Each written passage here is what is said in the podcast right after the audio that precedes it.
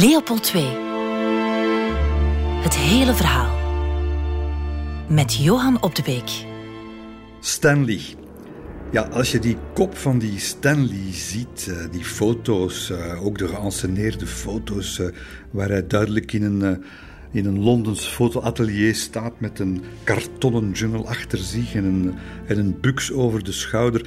Maar wat een kop, wat een figuur. Die opbruisende natuur van die Stanley, dat, dat brutale, dat naboerse gezag, die... Ja, die, de, de brute kop van die, van die gebeitelde Stanley, recht, recht uit de jungle is hij gekomen, recht uit Afrika.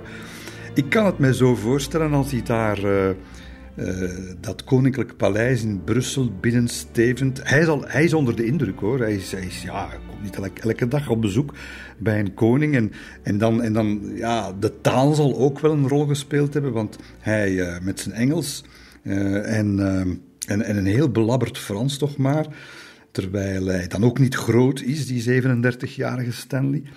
Komt dan ergens in een of andere kamer, salon, zaal, waar zal het geweest zijn? In uh, aanraking met de boomlange Leopold II. Die maar één doel heeft natuurlijk, dat is die, één, één, die man snel op zijn gemak stellen. Dat kon hij goed. Uh, maar twee, die natuurlijk uh, na een paar uren spreken uh, op zijn minst terug, terug kunnen elkaar zien en, en misschien al helemaal inpakken. En hij krijgt, Leopold II, voor zich een, een man die hij nodig heeft. Hij weet natuurlijk nog niet precies wat voor vlees hij in de kuip heeft, maar dat duurt met zo'n mensenkenner als Leopold II nooit lang. Hij heeft al meteen door, ja, hij weet, het is natuurlijk een doordouwer. Hè, anders overleef je dat niet. Die, die tochten eh, van, van het oosten naar het westen, eh, Afrika door en zo. Ja, dat, dat weet hij zeker. Maar uit het gesprek blijkt ook al heel snel dat onze vriend Stanley, dat is geen idealist, hè, dat is een huurling. Dat is een huurling die, die ja, verschroeit van ambitie om grote daden te stellen ten bate van van eh, de vooruitgang ten bate van eh, het Westen, ten bate van zichzelf natuurlijk ook. En dus dat gaat niet zozeer over de, de prachtige vergezichten en de wilde watervallen waar je je leven riskeert daar in, uh, in Midden-Afrika. Maar dat gaat natuurlijk, en daar stuurt Leopold dat gesprek natuurlijk heel snel naartoe. Wat, wat, heb, je daar, wat heb je daar gevonden? Hoe kun, hoe kun je je daar als als westerling? Hoe kun je daar als expeditie? Hoe kun je daar als, als vreemdeling, eh, nieuwkomer, kolonisator, misschien is dat woord wel gevallen. Uh, hoe kun je daar, wat moet je je daar voorstellen? En dan begint Stanley uit te leggen wat hij daar strategisch gesproken allemaal gezien heeft. En dat, ja, dat boezemt allemaal vertrouwen in hoor, bij, bij Leopold, want wat heeft hij gevonden? Ja, stammen, inheemse clans. Uh, je kunt die beter door het vizier van je geweer bekijken dan, dan wat anders. Maar je hebt die wel nodig. Je moet daar ruilhandel mee doen. Uh, stoffen, geschenken in ruil voor vrije doorgang bijvoorbeeld. Of eten of gewoon vriendschap. Het kan allemaal. Maar het kan ook oorlog zijn. En uh, hij legt zijn voornaamste conclusies eigenlijk, en, en dat, zal, dat zal ongetwijfeld muziek geweest zijn, notenbalkjes die Leopold II graag gehoord heeft. Je, je, je kunt, het, het, kan heel gevaarlijk zijn. Ze kom je met, met honderden, met duizenden soms tegemoet met ja, gewapend, maar, maar dat kan ook goed aflopen. En bovendien een echte militaire dreiging. Dus daarmee bedoelt Stanley een, een, zo'n, ja, een, een goed uitgeruste, georganiseerde legermacht die het kan opnemen tegen een Europese manier van, van vechten. Dat heeft hij daar niet gezien. Dat is, uh, dat, is al, uh, dat is al heel wat. En de tweede grote vaststelling is natuurlijk dat hij langs de hele Congo-stroom ook geen staatsmacht heeft gezien die je kan vergelijken met, met de Verenigde Staten, eh, hoe het daar geregeld is, of met een, een of ander Europees land. Ehm, dat, dat zijn vorstendommen of vorstendommetjes, volgens hem, die hij ontdekt heeft, te verwaarlozen eigenlijk als publieke macht, als je dat vergelijkt met, met het Westen. En dat is, dat hoort ook, dat hoort Leopold II graag. Uh, want dan kunnen ze daar toch wel uh, iets komen doen. Ze kunnen daar een staat creëren. Ze kunnen daar hun gang ook gaan om die staat te creëren. Maar het is niet de realiteit wat Stanley daar vertelt, of toch niet de hele waarheid. Um, het is zo dat op dat moment Midden-Afrika is natuurlijk een, heeft een hele andere ontwikkeling dan, uh, dan West-Europa doorgemaakt. Je kunt, je kunt dat natuurlijk niet vergelijken.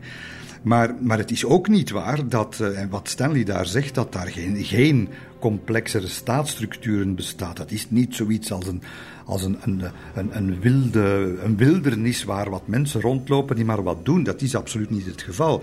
Uh, die spreken vaak heel verschillende talen, dat is waar. Etnische groepen die tegenover elkaar staan, soms elkaar naar het leven staan, geen politieke samenhang hebben zoals uh, het Westen dat had.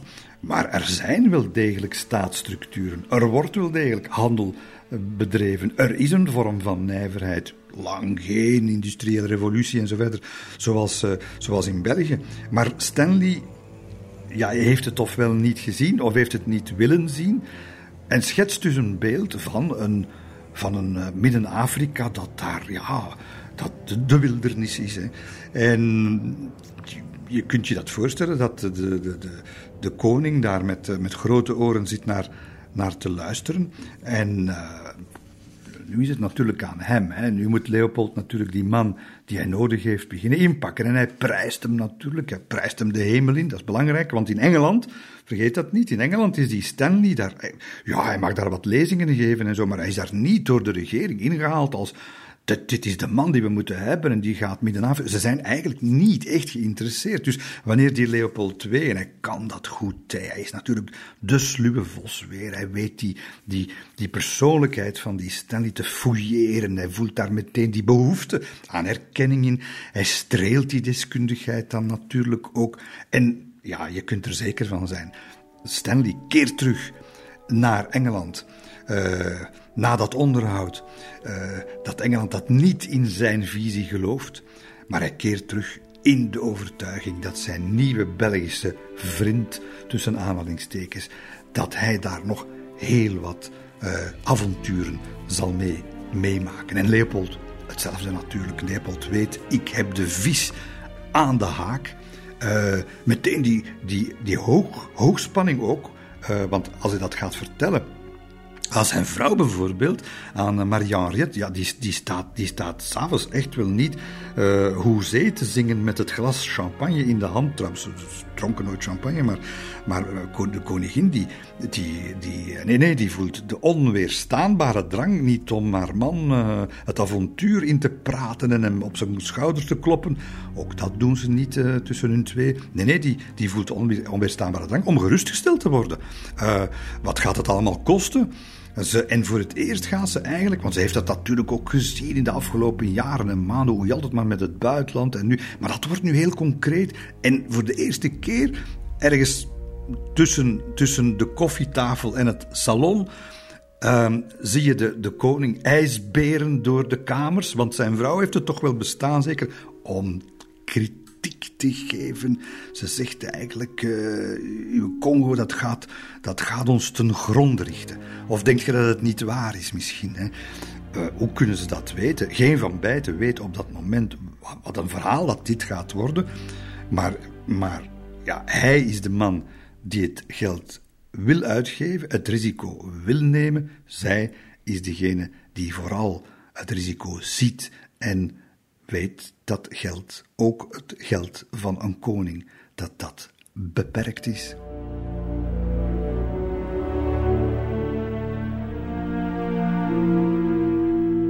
Hoe weet ze dat allemaal, die uh, Marie-Henriette? Uh, uh, ja, dat, dat, dat, toch wel wat, wat avonturen in de maak zijn. Wel, kijk, eigenlijk buiten het medeweten, en ook, ook, dat is al straf, dat, dat ze dat stierf eigenlijk. Hè. Maar buiten het weten van haar man gaat ze uh, een vertrouwelijk gesprek hebben met de, ja, de man die de AIA, weet je nog, die organisatie, die eerste organisatie die, die zo'n beetje de dekmantel moet zijn van, uh, van Leopolds plannen. Uh, dat is Jules Greindel, dat is die, die diplomaat, die, die, jeugdvriend ook wel. En, en ze, ze heeft daar een vertrouwelijk gesprek mee. Familie Fortuin komt daar te sprake, de overzeese plannen en zo verder. En, en het is hij eigenlijk die haar, die haar op het spoor zet. Wat zien we daar? niet onbelangrijk dat zo'n Grindel daar een uitroepteken en een vraagteken plaatst.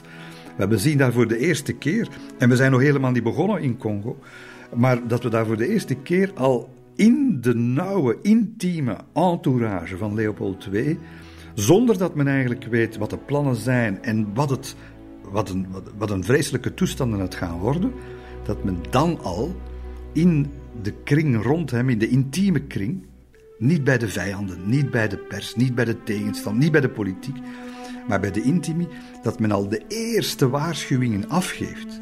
En het zijn waarschuwingen die draaien rond het gaat te veel kosten, maar het zijn waarschuwingen. En al van bij de eerste waarschuwingen duidelijk is die koning niet bereid om daarnaar te luisteren.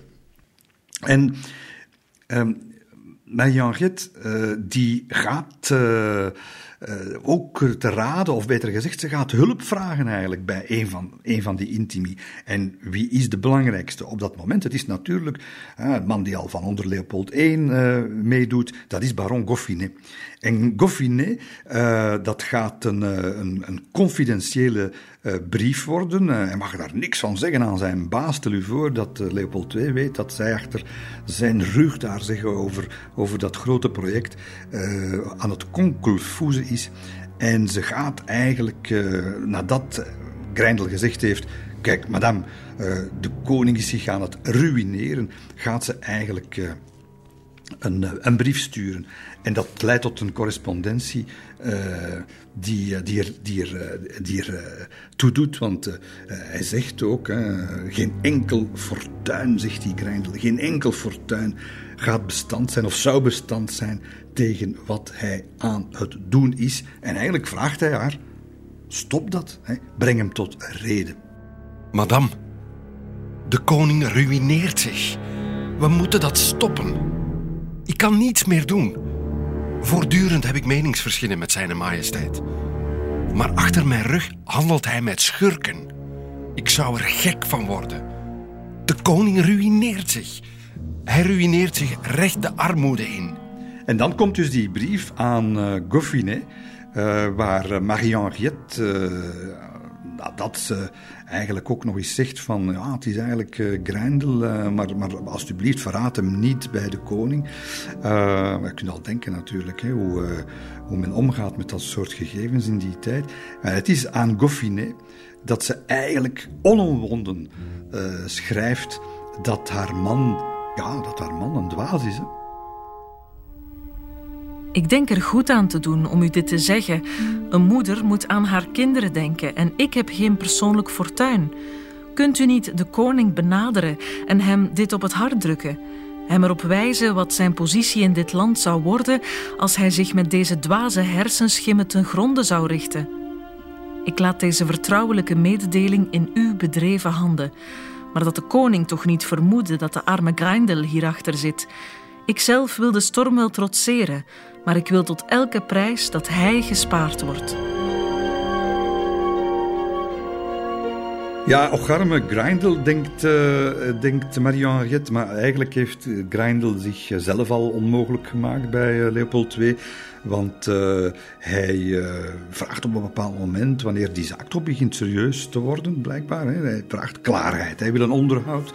En uh, hij zegt eigenlijk aan, uh, aan uh, de koning: hoe kunnen we nu die Stanley, ik betrouw hem al niet erg, hoe kunnen we die Stanley nu zo formeel engageren onder, onder, de, onder de auspiciën van de AIA?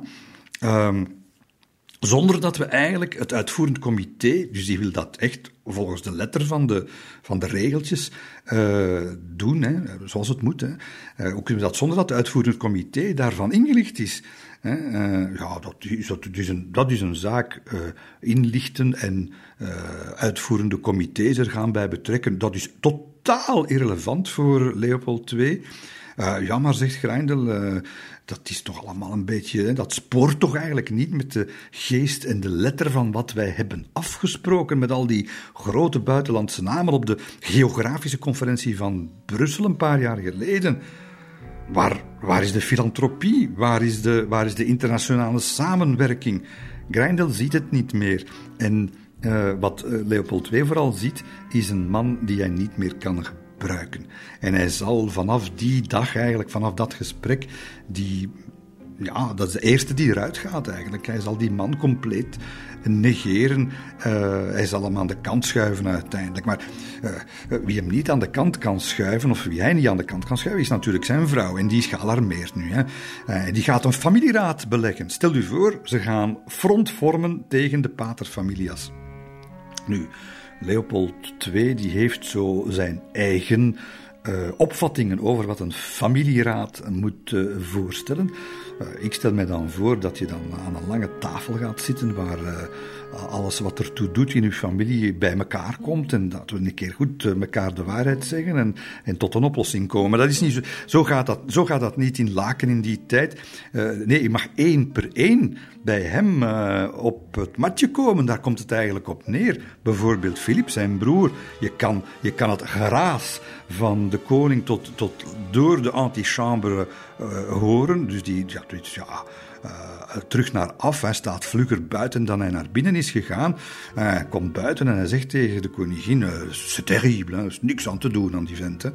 Ja, dan, dan kunnen ze het dus niet voor elkaar krijgen in de, in de, in de intieme familiekring. Dan maar hulp van buitenaf aanroepen. En ze laten uit het ja, dat moet ik toch iets over zeggen, hoe dat prachtige kastelen van Chantilly. Er loopt toch een rode draad door onze geschiedenis. Chantilly. Wie geluisterd heeft naar de podcast, radioreeks op Clara over de Zonnekoning. Die heeft natuurlijk mijn verhaal gehoord over dat fantastische kasteel. Een aanrader in Chantilly. Uh, de Condé, de grote rivaal, of een van de rivalen van de Zonnekoning, opgericht. Maar van wie is dat nu, dat kasteel? Dat is natuurlijk een paar honderd uh, jaar later. En is nu in, uh, in eigendom genomen door Le Duc d'Aumale. Als u in Frankrijk de naam Le Duc d'Aumale uitspreekt, dan, dan, dan, ja, dan, het ontzag rolt uit de ogen van de gemiddelde Fransmacht. De hertog van Aumale, dat is niet de eerste de beste. Koninklijk bloed. Hè. Dus Henri d'Orléans heet hij eigenlijk, de zoon van Louis-Philippe. Uh, en is daarboven ook de broer van Leopolds moeder, Louise. Tegelijk is die man steenrijk, persmagnaat, uh, zaak, groot zakenman, kolossaal fortuin en Chantilly, dat prachtige 17e-eeuwse kasteel. En klein detail, drager, drager van, de, van het grootkruis van de Leopoldsorde, dus de Belgische uh, Leopoldsorde. Dat is een man van stand, met verstand van zaken ook. Uh, en Marianne zegt bij zichzelf, dat, dat is misschien wel eentje uh, die, die mijn man kan overtuigen van het zo te laten. Dus, het gebeurt er, op een dag komt die Duc de Mal tot in Brussel, dat is natuurlijk een gebeurtenis van waar ze met een, ja, met een visadempje die familieleden buiten de deur zitten op te wachten. Wat gaat er daar binnen gebeuren? Deze keer niks. Hè. Deze keer horen ze geen gebrul door de antichambre en geen serviezen die kletteren op het zilveren bordje waar ze uh, in, in, opgevoerd zijn. Nee, ze, uh, na een tijd gaat uh, rustig de deur open. Daar komt de kale en besnorde kop van die wat oudere Duc d'Aumel tevoorschijn. En die man die, die, zegt, uh, ze moet toch achterovergevallen zijn hoor, Marie-Henriette. Die man die zegt gewoon, uh, ja, uh, ik denk dat die zijn affaires er helemaal niet slecht voor staan, zegt hij gewoon. Je ziet zo dat haar van Marie-Henriette, dat moet volgens mij helemaal omhoog gekomen zijn. En want hij zegt, ik denk dat dat een goede zaak is, zegt hij. Domal, ik heb er zelf zo pas een paar flinke miljoenen in geïnvesteerd.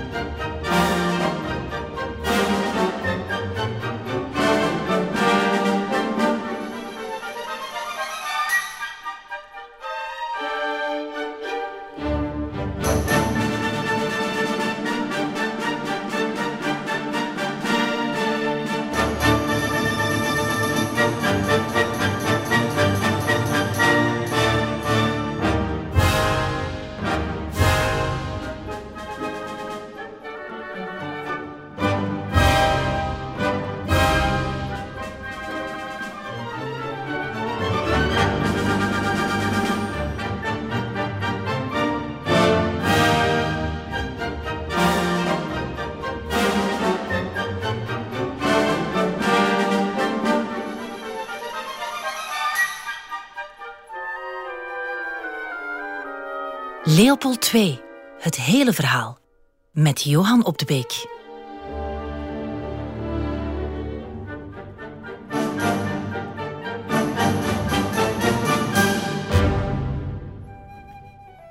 Die Domal die gaat investeren, maar dat is niet de enige natuurlijk. Eh, de vrienden van Leopold II, en daar zijn een paar grote namen bij. Bankier Lambert, William Mackinnon, uh, een schot, een magnaat ook. Hè. Nederlanders van de, van de Afrikaanse Handelsvereniging. James Hutton uit Manchester en noem maar op. Zijn allemaal mensen die hij nu begint, die hij kent en die hij nu begint bij de zaak te betrekken. allemaal mensen die niet risicoschuw zijn. Ik bedoel dan financieel bereid zijn om ja, toch een beetje te, uh, te riskeren. Hè.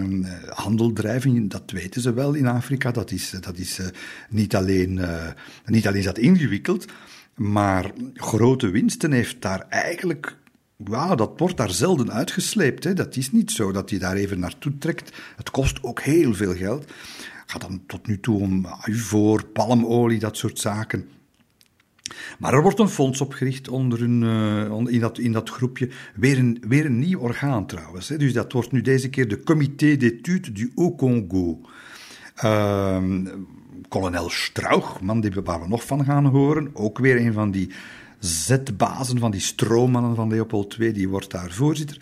Maar je hebt, je hebt dus uh, al het tweede uh, orgaan dat ontstaat. En er gaan er nog komen. En, en je ziet dus dat hij, hij begint dus, en ik heb het over Leopold II natuurlijk, hij begint dus het, het, het ene uh, organisme naast het andere te creëren. En dat zijn dus, ja, een kat raakt er zijn, vindt er zijn jongen niet meer in terug. En, en de internationale gemeenschap zal er ook niet meer aan uitgeraken. En dat is precies de bedoeling ook natuurlijk. Het moet ingewikkeld genoeg zijn, zodanig dat men niet precies weet wie doet hier nu wat. Want vergeet niet, het hele verhaal is nog altijd men is nu geld aan het investeren, maar het hele verhaal is verkocht aan de internationale, aan grootmachten vooral, als, uh, als filantropie. Hè. Dat, uh, dat uh, mogen we niet uit het oog verliezen. Nu, voor het einde van het jaar daar is, ze komen tot, tot een akkoord. en Stanley die gaat daar getuige min of meer van zijn, want die komt terug nog eens op bezoek. Hij gaat terugkeren naar Congo, komt eerst nog eens luisteren bij Leopold, die een flink herenloon zal, uh, zal voorleggen. Nou, ja, daar is het Stanley ook wel voor een groot stuk om te doen natuurlijk. En uh, als je Stanley leest, als hij dat beschrijft, dan, dan zie je, de man is niet van gisteren en ook niet van eergisteren, hij ziet daar zeer snel dat uh, de eigenlijke opdrachtgever dat is niet de AIA, dat is niet dat comité d'études uh, en, en wat is meer. Uh, nee, dat is altijd weer opnieuw. En dat zijn niet een consortium van allerlei investeerders. Nee, nee, dat is heel, heel duidelijk. Dat is de, de koning van België, dat is Leopold II. Wacht even, is het de koning van België? Of is het Leopold II van Saxe-Coburg? Dat, je, je, weet nooit voor wie je aan het rijden bent. En Stanley, ja, die, die heeft dat door hoor. Die ziet dat dat mistbanken zijn. Die ziet dat. Uh, ja, hij beseft natuurlijk ook wel dat uh, alles wat daar gaat gebeuren in Afrika, dat als het succesvol zou zijn, ja, dat die grootmachten die gaan dat niet plezant vinden. Dus die verhullingen die nu aan de gang zijn, en die, dat is nog maar het begin natuurlijk, maar het is wel Stanley die dat eigenlijk wel vrij snel allemaal ziet. Hij moet dat doen. Beseft ook Stanley, uh, want uh, er is geen draagvlak in, in zijn eigen land, in België, voor wat daar in, uh, in Midden-Afrika mogelijk gaat gebeuren. en er is jaloezie, afgunst en, en, en vooral zelfbelang van de grootmachten, die dat ook niet gaan laten gebeuren. Dus Stanley begrijpt het allemaal wel, krijgt zijn centen en, en, we, zijn, en we zijn vertrokken. je, je, je ziet nog voor dat avontuur eigenlijk aan de gang is, dat we natuurlijk naar een, naar, ook naar een, een financieel, niet alleen een financieel riskant verhaal trekken, maar een financieel debakkel. Voor het allemaal goed en wel uh, uit de startblokken schiet, zie je al de eerste tekenen van, van partners die ja, voelen van het gaat te duur worden. Ik trek mij terug. Uh, je ziet mensen afhaken. Je ziet ook de, de Association Internationale du Congo ontstaan, AIC in plaats van AIA. Weer zo'n uh, weer zo'n gremium dat eigenlijk alleen maar verhullend werkt met wat bevriende zaken, mensen met netwerken en zo, die ontstaan. Maar altijd opnieuw achter de schermen, hij, altijd opnieuw Leopold II. En die vertakkingen die lopen, je kunt ze, het is te ingewikkeld om hier te vertellen. Uh, daarom probeer ik het samen te vatten met, met rook, het woord rookgordijnen en mistbanken, want dat was het uiteindelijk. En mensen die beginnen af te haken, uh, dat zou hem misschien ook moeten doen afhaken, want uh, het kost te veel en zo verder. Maar nee, nee het fortuin dat, dat hij niet zelf op, deels zelf heeft vergaard via goede beleggingen, want dat was het ook wel. Hij heeft goed, uh, altijd goed op de, op de beurzen op de, uh, en op de, op de aandelenmarkten uh, gehandeld. Maar het is vooral het fortuin van, van zijn ouders dat hij geërfd heeft. Daar speculeert hij mee. Dat gaat hij investeren. En je krijgt dus geldstromen die niet meer duidelijk zijn. Het zijn geldstromen die verdwijnen in verschillende organisaties. En je krijgt eigenlijk een ja, een organisatorische poppenkast. Hè. De ene keer uh, komt Leopold II in de huid van de AIA. Dan komt hij weer in de huid, in het, uh, in het pakje van de AIC. Dan weer de CEHC. En, en daar, zit, daar zit zoveel koninklijk opzet in, dat hij het ook met zoveel woorden eigenlijk gezegd heeft aan die fameuze kolonel Strauch, de man die, ja, de man die, de ritselaar, de man die dingen moet regelen. En hij zegt: We moeten ervoor zorgen dat het niet al te duidelijk is dat de Association du Congo en de Association Africaine twee verschillende zaken zijn. Het publiek begrijpt dat niet. Het zal ervan uitgaan dat er sprake is van twee fases, waarvan de eerste niet meer van belang is. Hier horen we het hem zelf zeggen. Het is een aureool. Een aureool van onbaatzuchtigheid, van filantropie, van, van belangeloze studie en zo verder. Dat moet hij meedragen. En onder die vlag, onder die verhullende vlag, hoopt hij zo lang mogelijk het te kunnen volhouden, het te kunnen trekken, eh, tot iemand begint te zien, iemand dan denkt hij aan Parijs, aan Londen, eh, wat er eigenlijk aan de hand is. Het is, het is een vorm van oorlog voeren die we eigenlijk kunnen toeschrijven aan de eerste die dat, dat soort dingen bedacht heeft. Het is Machiavelli. Leopold II is een leerling van Machiavelli.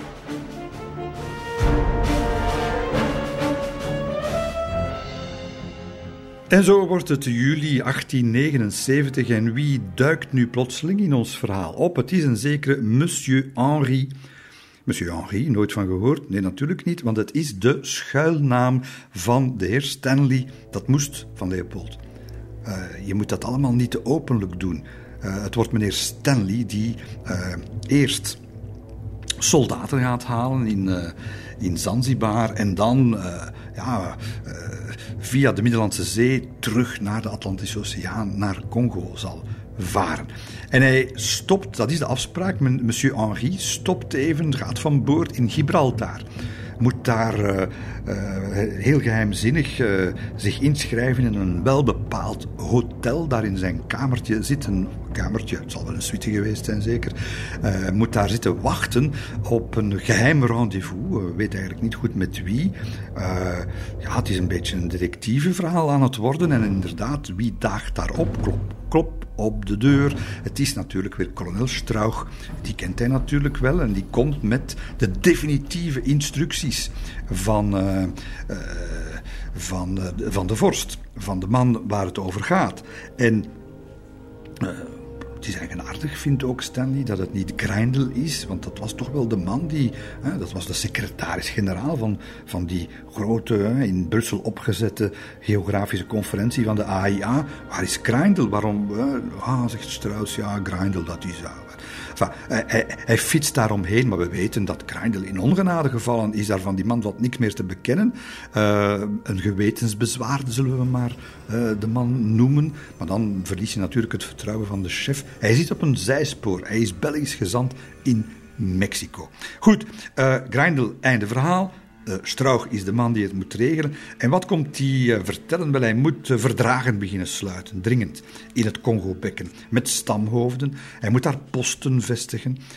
Stanley die zegt, ja, maar dat, dat kan daar helemaal niet, dat is dom, dat is idealistisch. die mensen kunnen dat niet, hè. ze zijn daar te primitief voor en zo verder. Ja, ja, zegt Strauch, maar stel u gerust, dat is eigenlijk niet wat onze opdrachtgever wil. Het gaat niet om Belgische kolonies. Het gaat om het oprichten van een nieuwe, zo groot mogelijke staat en om het bestuur daarvan. De blanken, die de posten leiden, hebben alle macht in handen. Zij zijn de absolute leiders van deze stations. Elk station moet zichzelf beschouwen als een kleine republiek. De leider, de blanke man die aan het hoofd staat, legt verantwoording af aan de directeur-generaal der handelsposten die op zijn beurt verantwoording verschuldigd is aan de voorzitter van de Confederatie. Stanley, ja, hij gaat dat in zijn, in zijn uh, dagboek eigenlijk opschrijven over, dat, uh, over dat, uh, die ontmoeting in, in, dat, in die hotelsuite in Gibraltar. Het is nogal wiedes, zegt hij, dat hij onder het mom van de AIA hoopt om Congo in Belgische handen te krijgen. Ja, Belgische handen, dan weet Stanley eigenlijk nog, nog helemaal niks. Want Belgische handen, als hij bedoelt Leopold, ja, maar het gaat helemaal nu niet meer om België. Uh, Leopold II is niet voor België aan het rijden hier, hoor. Dat, dat beseft Stanley nog niet. Nee, hij is voor zichzelf aan het rijden. En hoe dat precies allemaal moet gaan, je, je, je, voelt ook aan die instructies die, die Strauch aan, uh, aan Stanley meegeeft dat dat nog wat vaag is. Uh, je moet posten oprichten en zorg dat je, dat je met, die, met die lokale machthebbers dat je daar deals mee hebt, dat die van alles verkopen en vooral veel grond en enorme gronden. Maar, maar wat het dan, waar het naartoe moet gaan, en dat zal ook een rode draad worden doorheen het hele Leopold II-verhaal in Congo, dat is dat, dat, dat het, het, is, het is improviseren. Het is telkens weer uh, iets ontdekken, de, de, de, grootte van het land, de moeilijkheden van het land, de rijkdommen van het land en, en je daar dan op aanpassen. Maar hij trekt daar nooit naartoe met een plan, en dat is nog in de negatieve zin, nog in de positieve zin, maar hij trekt daar nooit naartoe met een plan van dat zou mij wel eens kunnen te wachten staan, dus moet ik daar die en die voorzorgsmaatregelen nemen. Nog als het gaat over de tegenstand die hij gaat krijgen, nog als het gaat over, ja, ik moet misschien toch ook eens denken aan die bevolking, wat ga ik daarmee doen? Nee, die plannen zijn onbestaande. En dat voel je al heel goed wanneer, uh, wanneer Strauch daar in uh, het hotel in Gibraltar de instructies uitdeelt. Nee, hij moet daar naartoe gaan en we, eigenlijk komt het daarop neer hoor. Eigenlijk zegt Leopold II, begin er maar aan en we zien wel waar we uitkomen.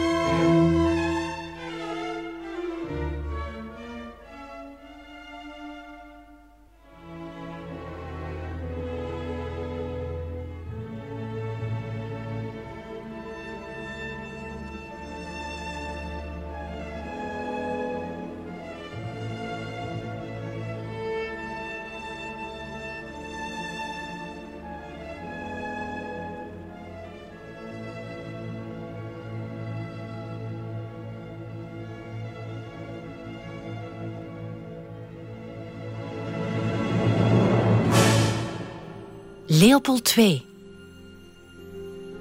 met Johan op de Beek. We zullen wel zien waar we uitkomen, is zo'n beetje de filosofie uh, in 1879.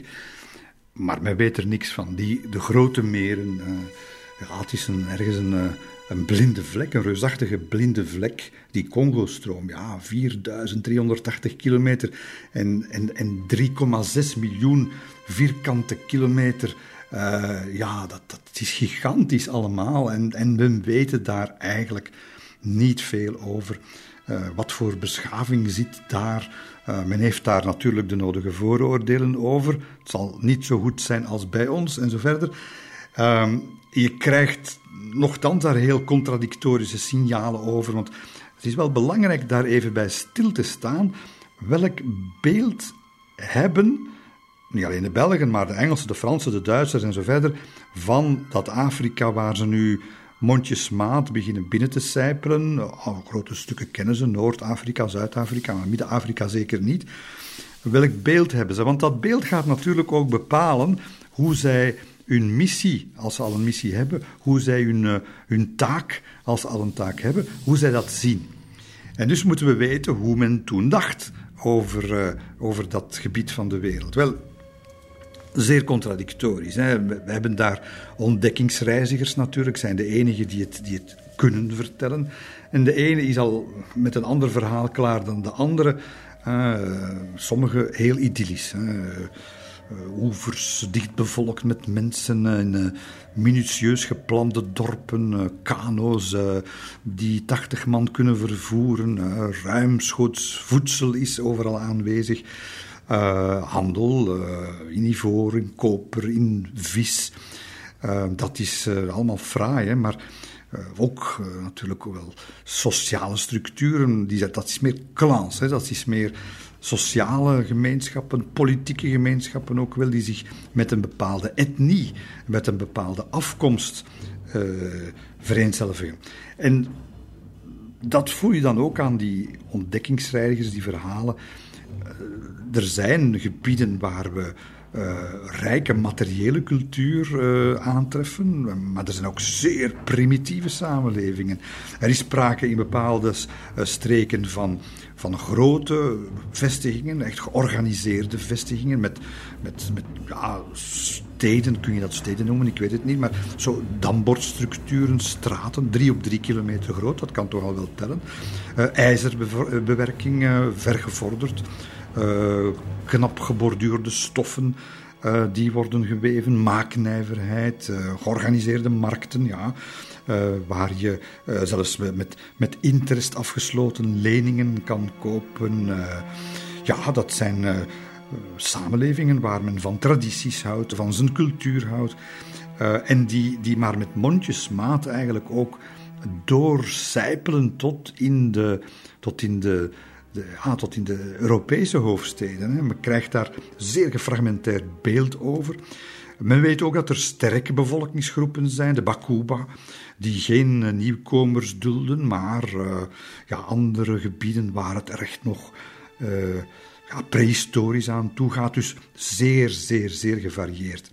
Is er rechtspraak? Nee, natuurlijk niet zoals dat in Europa is.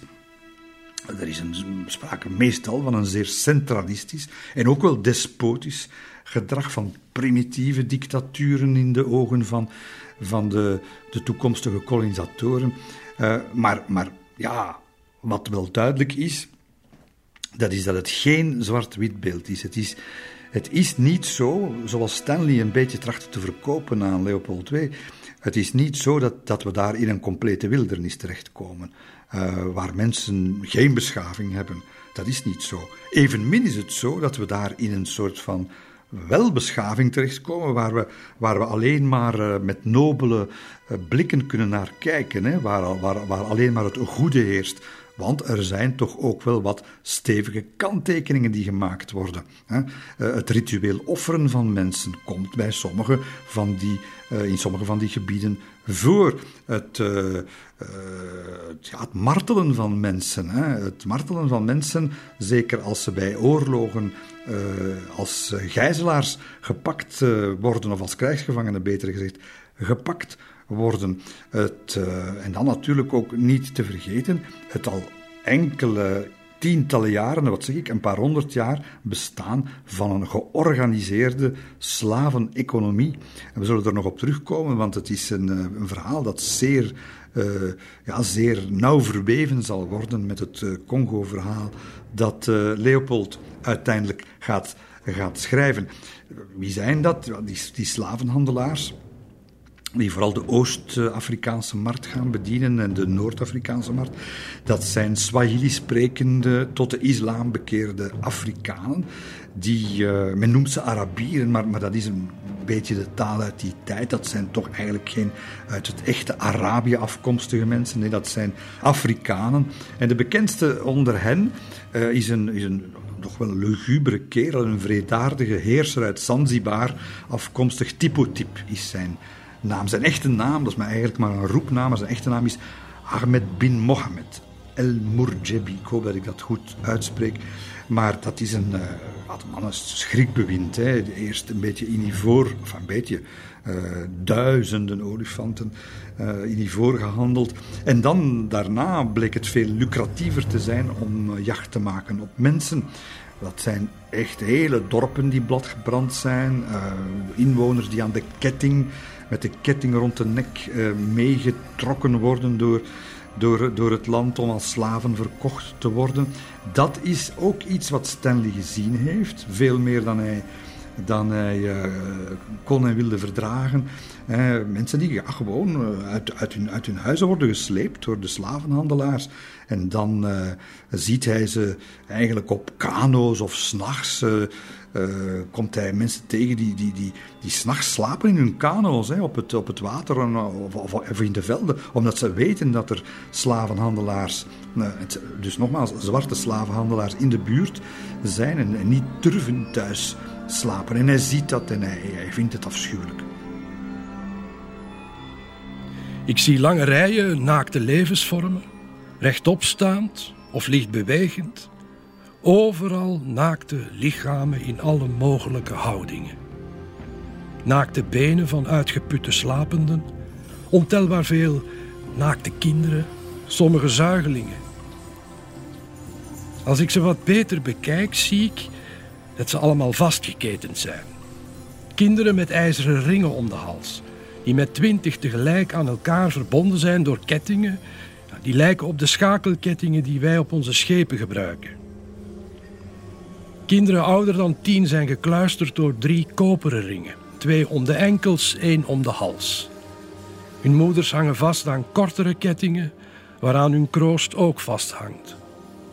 De kettingen bengelen als halssnoeren over de naakte borsten. Er is niet één volwassen man onder hen.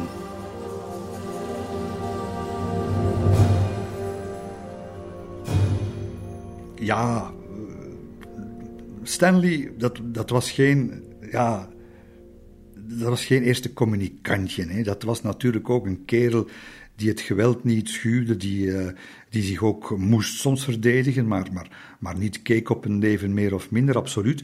Maar wat hij ziet, is natuurlijk een wereld waar, waar elk humanisme, elk erbarmen voor de medemens totaal afwezig is. Hè. En, en het zijn ook die praktijken die die ja, meer en meer beginnen door te dringen in het, uh, in het Westen, in West-Europa. Uh, die, ja, die medogenloosheid, die mensenhandel op, op grote schaal, dat gaat echt wel over, over tienduizenden. Hè. Ja, dat, dat wordt natuurlijk de inzet van die filantropie, die, die ook mee de dekmantel, de dekvlag terecht, onterecht, is van, van de Europese verontwaardiging en van de ijver die in Europa begint te groeien om dat zwarte continent te beschaven naar de toenmalige Europese maatstaven. Slavernij, dat willen we niet, dat moet uitgeroeid worden. Uh, is nog maar pas eigenlijk ook niet te vergeten. Hè. Uh, in de eigen kolonies uh, afgeschaft, de slavernij. Lincoln heeft ze nog maar een paar jaar geleden, 1865, afgeschaft in de, in de Verenigde Staten. Dus het is allemaal zeer recent en men moet daar niet, niet moeilijk over doen of flauw over doen Europa en de Verenigde Staten hebben zo pas zelf natuurlijk een slaveneconomie gehad.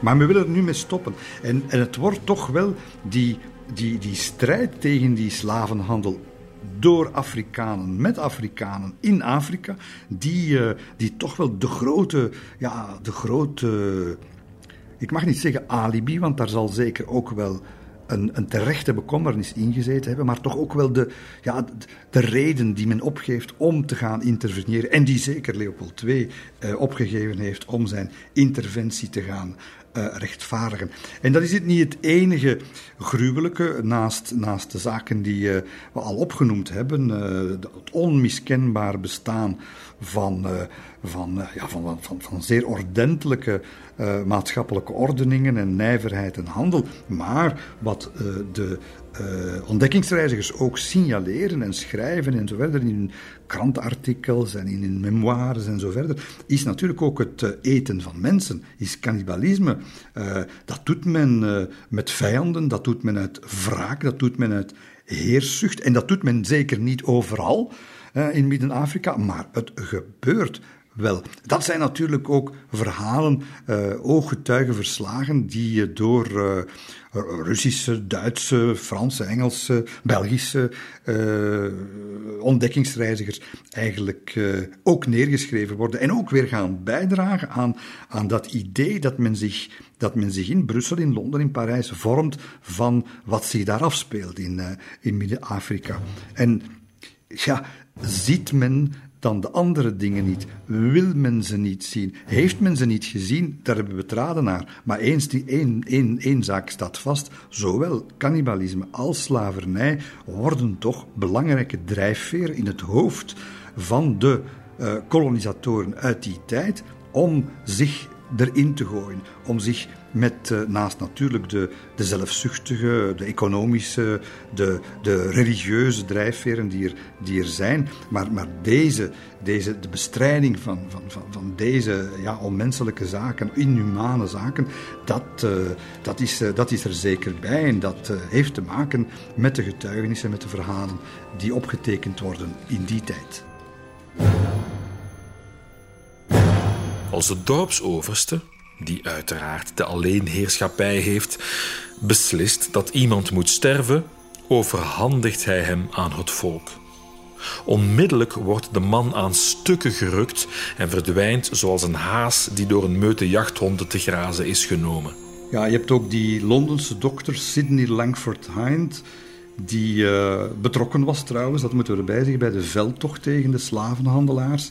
En die uh, ook uh, ja, gruwelijke dingen heeft uh, opgeschreven. Iedereen houdt een stuk van zijn lichaam vast met een hand en snijdt met de andere hand een stuk vlees weg met een mes. Niemand neemt de moeite om hem eerst te doden, want dan zou een ander intussen met zijn brok gaan lopen. Vaak heb ik het na een krijgsraad meegemaakt dat een spion of deserteur werd geëxecuteerd en dat de omstaanders ons vroegen: waarom begraven jullie hem? Het maakt niets uit. Als jullie straks weg zijn, graven we hem toch op. We hebben geprobeerd om ze af te schrikken door fetiche boven de graven te hangen. Het had geen effect. Nu, het is, uh, het is duidelijk dat zijn geen prettige verhalen. Um, en we vertellen ze niet omdat we zeggen, ja, het was zo, het was zeker en vast allemaal waar. Ik weet dat niet. Hè. Uh, ik was er niet bij. Het, het, zijn er vele, dat soort verhalen. Maar waarom we het vooral naar voren schuiven, is natuurlijk omdat dit de verhalen zijn. Het verhaal van de slavernij en dan die, die gruwelijkheden, die, die in het hoofd zitten van de mensen, van de Westerlingen, die dan naar daar trekken. En dat verklaart natuurlijk waarom zowel aardrijkskundigen, ontdekkingsreizigers, missionarissen, zakenmensen, mensen zoals Leopold II, misschien ook wel dachten dat ze daar alleen maar in een, in een primitieve, zeer gewelddadige omgeving, dat ze die eens eerst moesten goed gaan beschaven, vooraleer je die mensen vrijheid en verantwoordelijkheid kon, uh, kon gunnen. Dat, dat, dat verklaart de mentaliteit mee. Het gaat niet uh, zozeer om, was dat nu al, hoe groot, op, op welke schaal was dat nu en hoe waar was dat nu allemaal? Nee, het, maar het gaat er wel om, dit zijn de beelden die zij in hun hoofd hadden.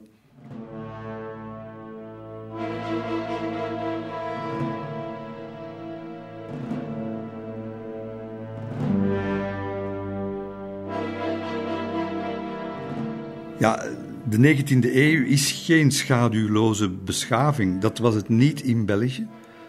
En dat was het ook niet in Congo, om verschillende redenen. Ehm, maar het, het, het, het is wel een feit natuurlijk dat die gruwelverhalen, waar, niet waar, eh, dat die gruwelverhalen helemaal het feit hebben overschaduwd in die tijd dat er in diezelfde enorme regio ook aan handel, ook aan nijverheid werd gedaan. Dat daar, dat daar complexe samenlevingsstructuren bestonden met een eeuwenoude cultuur. Uh, die keerzijde van de medaille, wel, die was er ook. En die hebben die vroege kolonisatoren eigenlijk niet willen zien, niet kunnen zien, ik weet het niet, maar in elk geval niet voldoende onder, onder ogen gezien, waardoor men dus de Afrikaan als een cliché is gaan zien, als een onmondig iemand, als een onkundig iemand is gaan zien, die men, en dan nog in het beste geval, uh, wiens betreurenswaardige lot men een, uh, een betere wending moest, uh, moest geven. Dat is de mentaliteit waarmee men naar Ginder trok. En dus dat heeft natuurlijk een aantal mensen, laten we zeggen, op een, op een uh, terecht uh, humanitair spoor gezet. We moeten, we moeten ze gaan helpen. Maar het heeft ook een aantal andere, minder goed geïntentioneerde mensen op een ander spoor gezet. En gezegd van, ja, als er daar toch zo'n beestenboel is, dan, ja, dan, dan, is er, is er, ja, dan zijn alle middelen goed en dan zal men ons het niet kwalijk nemen als wij daar met de heel grove borstel zullen doorgaan. Kwaadschiets, en goedschiks. En dus ja, je, je, je moet die verhalen in ogenschouw nemen om te kunnen verklaren wat de mentaliteit was die dan achteraf uh, voor zoveel problemen heeft gezorgd. En het, als ik zeg, er zijn daar kwaadaardige geesten, langs de koloniserende kant bedoel ik dan, kwaadaardige geesten aan het werk geweest, maar ook meer genuanceerde geesten, dan moet je daar toch ook wel eens een citaat van Stanley, wat hij in zijn, in zijn memoires uh, opschrijft, bijhalen. Wanneer Stanley zegt ja, ja zegt, hij zegt, en dat schokt ons natuurlijk vandaag, wij zijn superieur, maar we moeten dat ook bewijzen. Alleen door te bewijzen dat we superieur zijn aan de wilden. Niet alleen door onze macht om hen te doden, maar door onze hele manier van leven kunnen we hen onder controle krijgen zoals ze nu zijn, in hun huidige stadium. Het is noodzakelijk voor hun eigen welzijn, zelfs meer dan het onze. Afrika wordt niet bewoond door timide Hindoes of nietige Australische aboriginals, maar door miljoenen robuuste, moedige mannen. Ik zeg het niet uit afkeer of sentimentalisme, maar uit een voor de hand liggend gezond verstand. Als we deze mannen onder controle willen houden, opdat Afrika gelijk zal worden aan welk continent dan ook in zaken dienstbaarheid aan de mensheid in het algemeen, dan zal de blanke die controle alleen kunnen verwerven en behouden op basis van morele superioriteit. Lange ervaring in de diepte van het zwarte continent heeft mij geleerd dat men daar alleen mens kan blijven als men oprechte, warmhartige sympathie koestert voor de inboorlingen met wie men te maken krijgt. Als men deze mensen alleen maar als brute beschouwt, ja, dan zijn hun dwaasheden en zeden inderdaad onverdraaglijk. Dus Stanley eh, zegt hier, en hij, beroept zich op zijn ervaring natuurlijk op in het eh, zwarte continent, je moet mens blijven. En het is alleen door menselijk om te gaan met, met, met, die, met die, hij noemt ze ook letterlijk, hè, oprecht, warmhartig, uh, sympathie voor die, voor die mensen, dat je er iets gaat gedaan krijgen. Het is niet door die mensen als bruten te beschouwen, zegt hij letterlijk, dat je, dat je, daar, uh, dat je daar een stap verder gaat komen. Uh, dat is de, de visie van Stanley anno 1880, 1879. Om hen te regeren en tussen hen te leven is het soms nodig hen als, als, als kinderen te behandelen die inderdaad andere regels nodig hebben dan Amerikaanse of Engelse burgers, maar die in exact dezelfde geest moeten geregeerd worden, zonder boosheid of willekeur, en in een absoluut respect voor de medemens. Ja, wat Stanley in die tijd uh, schrijft is uh, onverdraaglijk. Allee, sommige woorden zijn hier onverdraaglijk in onze oren van, van vandaag, natuurlijk. Maar niet vergeten, hij zegt ook, we moeten die in een absoluut respect behandelen voor de, zijn medemensen. Dat zegt hij. Wel, eh, het is belangrijk Stanley hier even te onderscheiden van zijn baas, want die woorden, die woorden die zijn dan toch later, uh, van dat respect en van die medemens, die zijn later in Dovermans oren gevallen.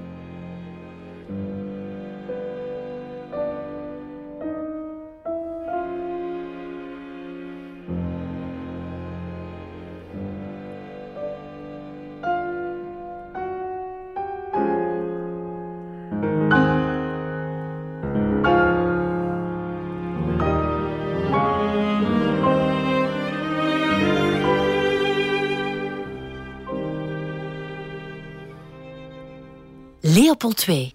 Het hele verhaal. Met Johan op de Beek.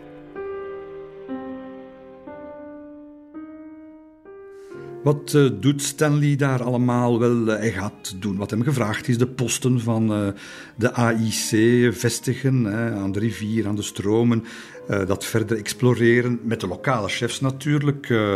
ja, gaat hij overreden, geschenken. Maar wat, wat is dat? Hij koopt enorme lappen grond voor wat? Voor wat? Voor, voor, voor, voor flessen Genever, voor mooie uniformen, voor... Uh, ja, met, met contracten met, met de, die mensen niet kunnen lezen, waar ze een kruisje onderaan zetten. Dus ja, dat is boerenbedrog natuurlijk wat daar, wat daar gebeurt. En die, die, de draagwijte, de draagwijte van waar zij eigenlijk mee instemmen, die lokale stamhoofden en dergelijke, ja, die beseffen dat meestal niet, denk ik. Die zijn ja, die denken, ja, dat is, het is hier van ons, blijft hier van ons. Maar ze zijn eigenlijk grote uitverkoop aan het houden. En het zijn honderden akkoorden die hij daar sluit, Stanley, zonder dat hij één keer zijn kroepkanonnen moet laden en, en, en afschieten. Uh, ja, dat, uh, zal, er zal af en toe nog wel eens gevochten worden in die periode, later nog veel meer. Maar, maar het, het is toch vooral door handig te onderhandelen, handig en uh, en onderhandelen en te bedriegen natuurlijk, dat het allemaal uh, zijn gang kan gaan. Uh, nee, het zijn eigenlijk niet die inlanders die op dat moment het grote probleem zijn. Vergeet niet, ze zijn ook nog niet zo heel ver doorgedrongen tot in het binnenland.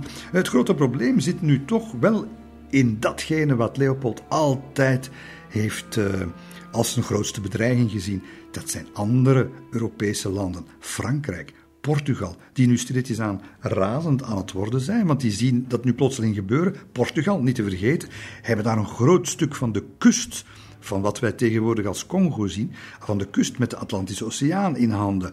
En, en dan zien ze, niet onder Belgische vlag, maar goed, het is toch een Belgische onderneming, zien ze daar in het binnenland uh, ja, allerlei dingen oprijzen, posten oprijzen. Ja, dat begint, dat begint voor, voor grote vrevel te zorgen. De Fransen ook. Hè. De Fransen sturen daar uh, op dat moment, terwijl Stanley daar, daar is, sturen daar eigen ontdekkingsreizigers naartoe, naar dat gebied. Hè. Brazza bijvoorbeeld is zo iemand, een Italiaan eigenlijk, die net hetzelfde probeert te doen als, eh, als Stanley, met dezelfde methodes, ook met een combinatie van, van wapengeweld, maar vooral ook van, van, van handig zaken doen. En ja, in zijn... Lakense kasteel of in zijn verkleumde uh, plekje daar in Oostende uh, ziet hij dat gebeuren. En hij weet ook dat Brazza, die uh, Franse kolonisator, dat hij daar rondloopt, in wat later Brazzaville zal worden. Hè. En hij schrijft aan Stanley, hij is boos. Het belang van de onderneming eist dat u niet in uw eerste station blijft. Er dreigt belangrijke concurrentie op de Boven-Congo. Brazza wil proberen de Alima stroomafwaarts te volgen tot de samenvloeiing met de Congo en hoopt daar voor u aan te komen. Er is geen moment te verliezen. Je, je begint het te voelen. Hè? Het de, de, echte concurrentie begint te spelen. Men heeft het nog niet helemaal door in Europa. Maar men voelt toch wel zeker de Fransen. En daar moet een land als België uh, en een koning, een Belgische koning, toch wel voor opletten uh, wat, wat die allemaal doen. Niet alleen, niet alleen omdat dat voor herrie kan zorgen ter plekke in Afrika, maar natuurlijk ook omdat, omdat een kleintje zoals België zich verdraaid gedijst moet houden in het dans le concert des grands, hè, uh, tussen Frankrijk en de Duitsers en Engeland geplet, uh, niet te veel ambitie tonen daar. Daarom is het misschien ook zo dat uh, die Belgische regering dat het maar fijn vindt dat het niet zij zijn die daar aan de slag zijn in Congo, maar de vorst, de soeverein van Congo-Vrijstaat, niet de koning van België. Enfin, allemaal uh, een, een, dun laagje ijs, maar uh, het zal nog voor veel, uh, voor veel commotie zorgen. En ja, Leopold II die, die vindt dat Stanley de ernst van de situatie niet beseft. Hè. Wat zit hij daar? Zit hij met zijn vingers te draaien? Hij stuurt daarover boze brieven aan baron Solvijns, de Belgische ambassadeur in, uh, in Londen. En die Solvijns die schrijft dan op zijn beurt nogal cru het volgende.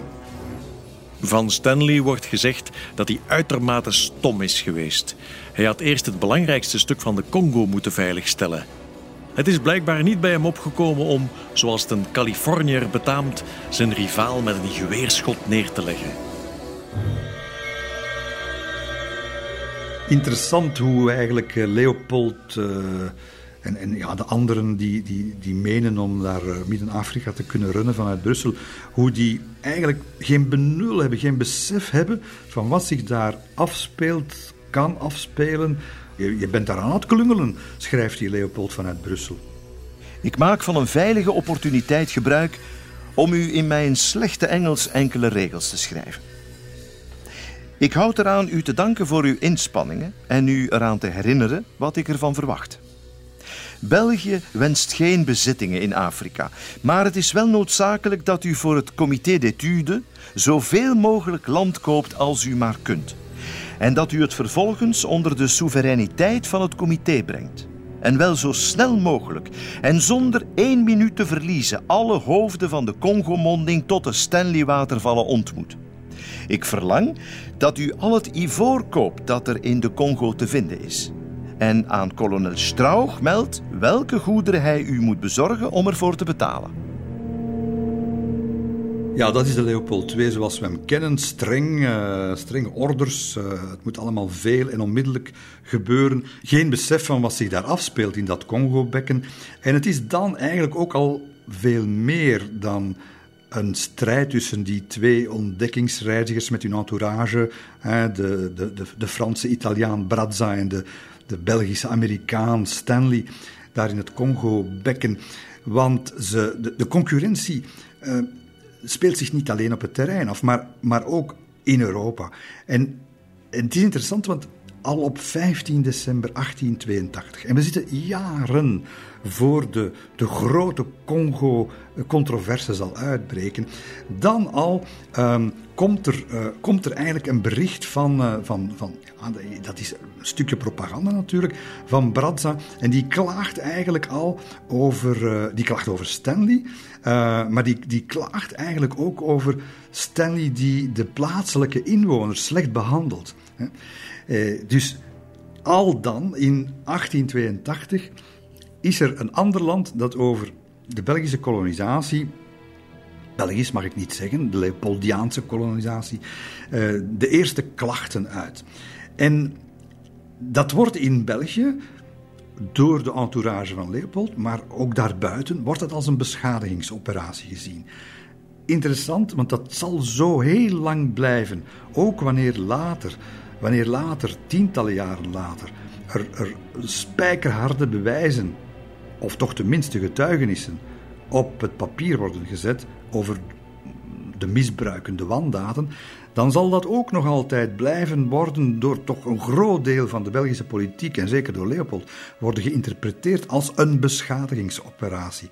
Men kan dat niet voor waar aannemen. En dus, en dus als het een beschadigingsoperatie is, ja, dan, dan moeten we er ons eigenlijk ook weinig van aantrekken. Zie je, dat is een beetje ook, en, en, en het begint al heel vroeg. En bijvoorbeeld zo'n top-econoom, toch wel een liberaal, de Lavelay, we hebben die man al eens een, paar keer zien passeren, die dat ook uh, gaat uitleggen. En hij heeft, hij heeft voor een stuk ook wel gelijk. Hè? Hij gaat ook hij gaat de bal terugkaatsen. Hij gaat zeggen, ja maar de Fransen zeggen dat en maken ons zwart, omdat ze het niet kunnen hebben dat het kleine België, of toch tenminste die Leopold, uh, uh, hun de loef afsteekt.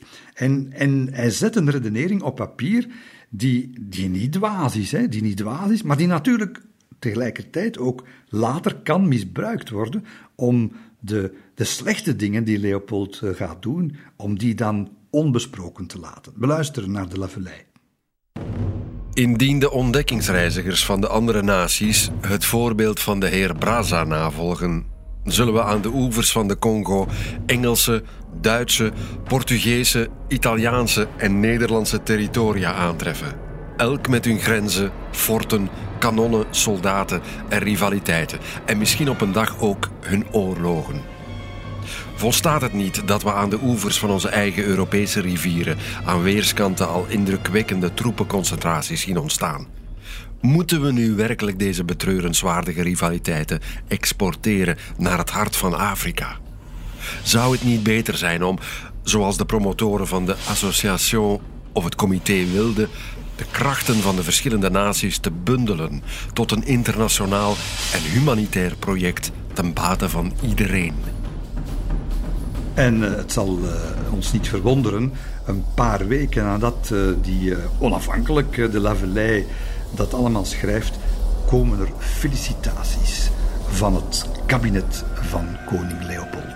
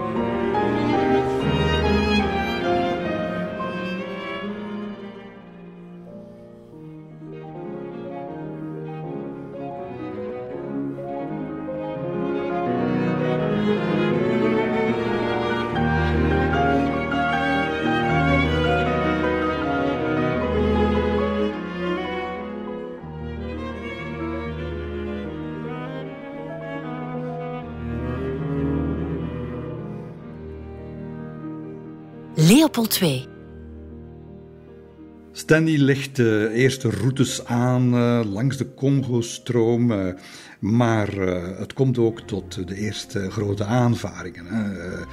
er is al een klein legertje opgebouwd en, en hier en daar ja, wordt het verdrag, worden de verdragen door de lokale machthebbers geschonden. En verraad, dat, dat neemt Stanley nooit en dat beantwoordt hij altijd met uh, wapengeweld. Dus dat leidt in de zomer van 81 al tot strafexpedities, tot uh, platgebrande dorpen. Uh, en ja, dat, dat, dat is een voorbode natuurlijk van wat er nog allemaal te wachten staat. Maar het is, het is titanenwerk wat hij daar verricht, die zijn gezondheid en van de, de gezondheid van de mensen die bij hem zijn gaat verwoesten, gaat hoge koorts maken, gaat het gevoel krijgen op een bepaald moment, ja, het is gedaan. 60 kininekorrels per dag, dat, dat moet wat zijn. Paardenmiddelen neemt hij, neemt afscheid, neemt afscheid van zijn metgezellen, maar wordt op het randje net beter. En die Stanley, die, ja, dat, die kan wat hebben, mentaal en fysiek, maar hij is op. Het, is, het is leeg en hij, wil, wil ten allen prijzen terugkeren naar Europa. En het is toch wel dat zeker dat uh, op een ongelukkige dag kolonel Strauch aan Leopold in Laken komt vertellen. De koning die valt ongeveer van zijn stoel. Wat? Ja, er zijn geen telefoons. Er, zijn geen, er is geen, geen communicatie. Er komt iemand, er stapt iemand van het schip en that's it. En dus plotseling hoort hij daar dat Stanley, die toch nog wel wat meer contracten had kunnen afsluiten daar met de strategische gevestigde stamhoofden. Maar die is terug. Wat staat hij hier te doen in Europa? Hij moet daar blijven. De Franse invloed uh, terugdringen en dat soort meer. Dus hij is gewoon kwaad. Hè? En hij roept Stanley op het uh, matje. Uh, Stanley moet het komen uitleggen. Hij moet zijn doktersbriefje op tafel komen leggen, bij wijze van spreken, bij, bij zijn baas, bij koning Leopold. Wat, wat, wat doe je nu? En jij moet teruggaan. Terugkeren naar de tropen. Mijn dokter zegt dat, dat het zelfmoord is, zegt Stanley. En en, en Leopold antwoordt: Surely, Mr. Stanley, you cannot think of leaving me now, just when I most need you. En Stanley, Stanley, die moet dan later bekennen, schrijf dat op. Ik had niet de kracht om nee tegen koning Leopold II te zeggen. Zo waren er nog meer. Ik had niet de kracht om nee tegen hem te zeggen. In een moment van zwakte heb ik erin toegestemd om terug te gaan naar Congo. Dus die uitgeputte Stanley, uh, die terugkwam omdat hij het gehad had, die uh, laat zich overtuigen door de man met de enorme overtuigingskracht, Leopold II. En amper zes weken na zijn aankomst, hap, terug het schip op. Terug, terug naar de situatie die hij ontvlucht is.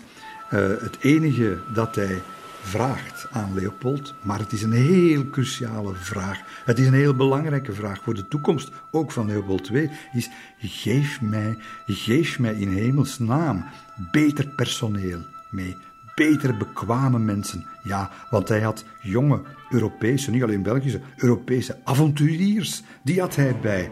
Uh, en hij vreest dat uh, in zijn afwezigheid, die, dat, die gaat er een janboel van maken. Inderdaad, wanneer hij na, na maanden terugkeert in Leopoldville. Nou, Leopoldville, Kinshasa, de grote miljoenenstad van vandaag. Op dat moment is dat een blokhut hè, met, met, een paar, met een paar straatjes eromheen en wat, wat, wat putjes en wat, wat hutjes. Maar maar wanneer hij daar terugkeert, dan is het ook wat hij verwachtte, wat hij vreesde, verwaarloosd. Uh, een puinhoop is het geworden. Uh, zij hebben er niks van gemaakt. En die vraag die hij stelt is, is de meest belangrijke in het hele verhaal. Als je daar wil doen, wat Leopold II wil doen, daar een État indépendant du Congo van maken met als belangrijkste woord wat mij betreft, état, de staat, een staat gaan maken, dan moet je daar verdraaid ook de middelen voor inzetten. Dan moet je daar de goede mensen, dan moet je daar topambtenaren, je moet daar, je moet daar rechters, je moet daar een rechtsstaat, je moet daar een, een politionele toezicht houden dat die naam waardig is en je moet daar dus echt een, een, een staat van maken. Dat is eigenlijk al de filosofie die in die vraag van Stanley verscholen zit. Sire, zorg dat het werkt. En wat doet de Sire? Hij geeft hem een bolwassing, hij stuurt hem terug naar de Stanley watervallen en de handelsposten. Maar wat hij niet doet, is zorgen dat zijn staat die naam waardig zal zijn.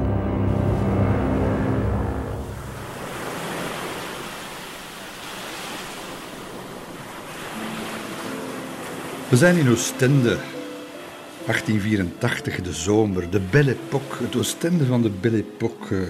Een zee van mousselinen, jurken, linten, vederen, parasols, witte kant. Daar is de koningin der badsteden natuurlijk geboren.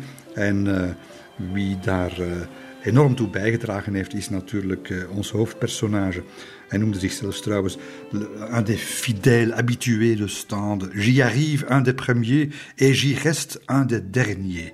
Hij was daar, hij hield van die stad, hij heeft ze ja, de verfraaiing gegeven waar we nog altijd van, uh, van kunnen genieten. En hij zal daar ook toch wel een paar belangrijke beslissingen nemen in zijn villa. Onder meer uh, met uh, Stanley aan zijn zijde. En weet ik niet of dat echt zo gegaan is. Zijn ze daar in zo'n donker kamertje aan een tafel met elkaar de hele tijd bezig geweest? Of wat ik toch misschien liever voor ogen hou, is eh, is hij gaan wandelen. Want dat deed hij heel vaak. De mensen in Oostende zagen hem uh, soms op de fiets, op zo'n enorm uh, fiets. We kent dat met dat grote voorwiel en dat kleine achterwiel. En dan die, die grote, die twee meter lang uh, Leopold daarop. Dat moet nog een zicht geweest zijn daar in Oostende. Maar hij maakt natuurlijk zeer graag strandwandelingen. Dus we stellen ons dat even voor. De zon schijnt, 18 graden. de wind rukt aan hun jaspanden. Het opstuivende zand van Oostende, van het strand van Oostende, blaast in hun gezicht. En Stanley en Leopold II wandelen langs de kustlijn. En waar gaat het over? U kan het raden, het gaat over Afrika, het gaat over een probleem dat zich daar uh, aan het stellen is. Want ja, ze zijn daar wel met een projectje bezig, maar maar dat gaat allemaal een beetje in de duik. Dat gaat helemaal niet naar de zin van, van de andere, van, van de grotere landen. En zeker niet, en dat is geen groot land, maar een klein land, dat is Portugal.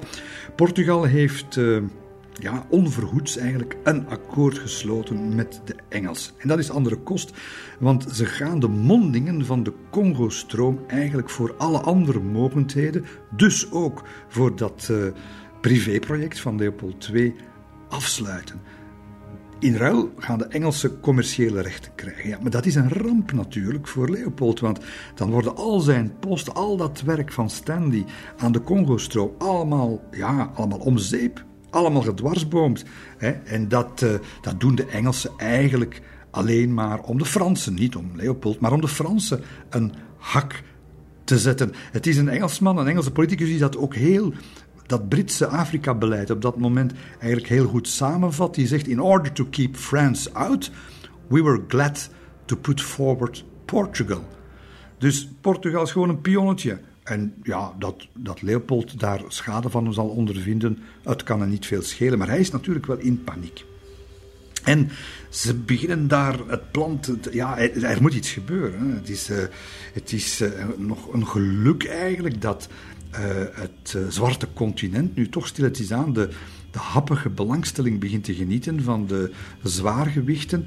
Want, want dat kan hem helpen. En hij begint na te denken: hoe, kan ik, hoe geraak ik daaruit? Ik heb al zoveel geld geïnvesteerd daar. De, de return is, is, is onbeduidend tot nu toe. En dan gaan ze me dat nog eens afpakken ook. Dus hij moet, hij moet iets doen. Het kan zo niet doorgaan. En Leopold kijkt naar de, ja, naar de politieke kaarten zoals ze op dat moment eh, in Europa op tafel liggen. En hij beseft natuurlijk dat er, ja, er is een, er is een wedloop bezig tussen die grootmachten. Uh, een wedloop die ook zijn beslag krijgt natuurlijk daar in Afrika, want daar, daar zitten ze ook elkaar te beconcurreren en misschien erger dan dat. Dus het, het wordt, om het in de termen van die tijd te zeggen, het wordt tijd om die taart eens een beetje serieus te gaan uh, verdelen. En hij is eigenlijk, en, en daar moet je hem toch ook wel, uh, ja, je moet Caesar geven wat Caesar toekomt. Daar is hij toch eigenlijk wel de kleinste, maar zeker en vast ook wel de meest uitgeslapen van al die koloniale spelers. Want die, uh, die, die rivaliteit, die, die opent uh, strategische mogelijkheden voor hem, voor de kleine spelers. Hij moet namelijk kunnen beletten dat de grote zich uh, gaan bemoeien met Congo. Bijvoorbeeld door zo'n Portugal daar plotseling in het spel te betrekken. Hij, moet, hij, moet, hij moet dat beletten, maar ook niet weer op een manier die, die, uh, die hen ongerust maakt. Dus dat, dat, dat ontluikende Congo-staatje van hem, dat moet erkend worden. En dus heeft hij een nieuw verhaal nodig. Bovenop het oude verhaal van Brussel, het verhaal van de, de, humanitaire inspanningen die men daar moet gaan doen, de beschaving die men daar moet gaan, gaan brengen. Daar zit een krasje op die plaat en hij moet, dat, hij moet zich heruitvinden, hij moet een nieuw verhaal schrijven. En dus hij moet, uh, hij moet uh, ja, niet alleen die humanitaire kaart trekken, maar hij moet zich nu ook eigenlijk plotseling gaan profileren als de liberaal denkende handelsman die, die in, in het belang van een ieder daar eigenlijk in Midden-Afrika daar een, ja, zorgt dat niet één grootmacht met de pluimen gaat lopen en met de inkomsten, de mogelijke inkomsten van de grondstoffen gaat lopen, maar dat iedereen er baat bij gaat hebben. Met andere woorden, vrij handel. Vrijhandel. En, en hij zal zich nu beginnen te profileren als de, de makelaar bijna van die vrijhandel. Als degene die dat in het belang van Engeland, van Frankrijk, van Duitsland en van Rusland en zo verder eventjes voor elkaar gaat krijgen. Dus filantropie, maar nu ook vrijhandel. En hij gaat dat op een bijzonder lepe manier aanpakken. En niet, uh, niet uh, dat heeft hij geleerd van de Lesseps hè, in, uh, in, bij het Suezkanaal. Niet door frontaal uit te pakken met je plannen en hoog van de toren te blazen, maar voorzichtig, sluipend en één voor één. En waar gaat hij eerst naartoe om te lobbyen? En hij gaat dat doen met de eeuwige generaal Sanford, de vroegere ambassadeur van de Verenigde Staten. Het is New York en Washington. New York en Washington, uh, daar, uh, daar, uh, daar moet hij een fraai verkooppraatje eigenlijk gaan, gaan houden. dat men eigenlijk daar eigenlijk zegt van ja, daar is toch iets moois aan de gang. Daar is een, een mooi project aan de gang. En om een lang verhaal kort te maken, dat zal eigenlijk op een paar maanden ook lukken. Want het congres, het Amerikaans congres, zal op 25 februari 1884 zijn steun uitspreken aan de vlag van de AIC. Dat is Leopold. Uh, ze noemen dat de vlag van de Congo Free States. Dus men gelooft daar nog altijd. Men weet eigenlijk niet wat men herkent. Dat is, het, dat is de essentie. Men gelooft daar nog in dat fabeltje, weet u nog, van die onafhankelijke republieken. Maar men herkent wel de vlag van de AIC en noemt het dan daarna nog eens de vlag van de AIA. Dus je ziet eh, dat, dat, dat heel dat spektakel, dat toneelstukje van die, van die rookgordijnen, van die poppenkast daar, die hij, die in elkaar gezet heeft. Ja, het werkt. Het werkt. Men herkent iets en hij zal daar nogal een fles op gedronken hebben daar in zijn kasteel in, in, in Laken. De Amerikanen erkennen daar iets waar ze eigenlijk geen benul van hebben wat ze erkennen en wie daar nu eigenlijk achter zit. Ja, uh, je, moet het, je moet het maar doen. En hij weet dus die, de geesten eigenlijk hè, rijp te maken voor, ja, voor, voor, je moet dat toch, dat is toch wel een prestatie. Hij maakt de geesten van de groten rijp voor iets wat niemand kent, wat niemand nastreeft, maar wat hij wel aan het bouwen is.